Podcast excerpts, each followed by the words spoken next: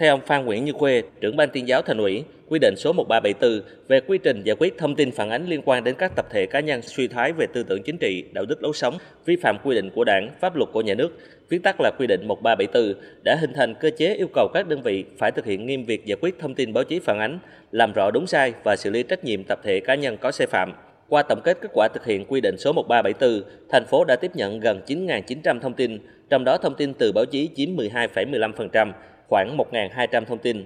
Thông tin phản ánh hàng ngày của báo chí đóng vai trò rất quan trọng trực tiếp đối với công tác lãnh đạo chỉ đạo của cấp ủy các cấp. Phản ánh của báo chí đi vào nhiều lĩnh vực, nhất là về công tác quản lý nhà nước trên các lĩnh vực của đời sống xã hội, chỉ ra những tồn tại, hạn chế, thậm chí là sai phạm của cán bộ công chức trong quá trình thực thi công vụ. Qua phản ánh thông tin, các cơ quan báo chí còn đề xuất các giải pháp để các cơ quan ra quy chế phối hợp kịp thời, hạn chế khuyết điểm, vân vân. Ông Phan Nguyễn Như Khuê nói: qua thông tin phản ánh của báo chí, phần nào đã giúp cho các địa phương đơn vị nắm sát được tình hình, chủ động giải quyết các cái sai sót, khuyết điểm, vi phạm, nhất là những vi phạm diễn biến kéo dài gây bức xúc trong dư luận,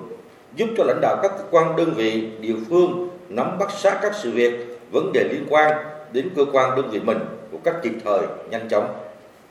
Tại buổi tọa đàm, đại diện các sở ngành đơn vị của thành phố cũng khẳng định quy định 1374 đã được triển khai nghiêm túc, xử lý kịp thời các thông tin phản ánh, đưa ra kết luận đánh giá khách quan nghiêm minh, qua đó đã kịp thời chỉ rõ các hạn chế thiếu sót, khuyết điểm, nguyên nhân và các giải pháp khắc phục.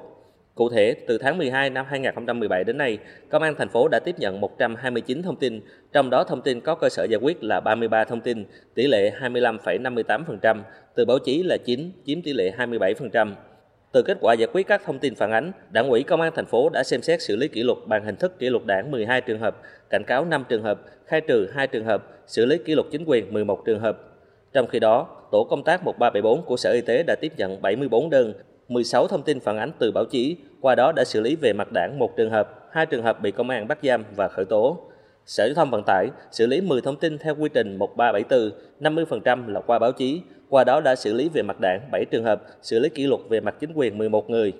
Các cơ quan báo chí trung ương và thành phố cũng đã có nhiều ý kiến về công tác triển khai quy định 1374, qua đó đều khẳng định việc tuyên truyền về quy định 1374 cũng là để nâng cao vai trò vị thế của cơ quan báo chí. Các cơ quan báo chí đã dành thời lượng đáng kể để tuyên truyền với nhiều tuyến bài, vệt bài, diễn tải đầy đủ toàn diện những thông tin về các vấn đề dư luận người dân quan tâm, phản ánh. Để làm tốt hơn quy định 1374, các cơ quan truyền thông đề nghị cần hoàn thiện quy trình giải quyết thông tin tiếp nhận, chú trọng công tác phối hợp trong công tác xác minh, cơ chế xử lý đơn vị xử lý chậm trễ. Cần tăng cường hơn nữa công tác trao đổi, phối hợp, cung cấp thông tin giữa các cơ quan của thành ủy và các cơ quan báo chí trong triển khai quy định, làm tốt khâu giao ban báo chí định kỳ. Ông Hoàng Anh Tuấn, cơ quan thông tấn xã Việt Nam khu vực phía Nam, nói: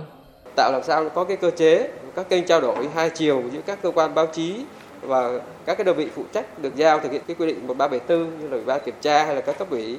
thì để làm sao mà có sự chia sẻ thông tin, có sự phối hợp chặt chẽ hơn, hiệu quả hơn trong việc nắm bắt và phản ánh các cái thông tin liên quan đến các hành vi vi phạm được nêu trong quy định 1374. Qua đó việc định hướng phản ánh thông tin sẽ chuẩn xác hơn, đảm bảo đúng định hướng, quy trình và hạn chế được cái sai sót cũng như là gây mất uy tín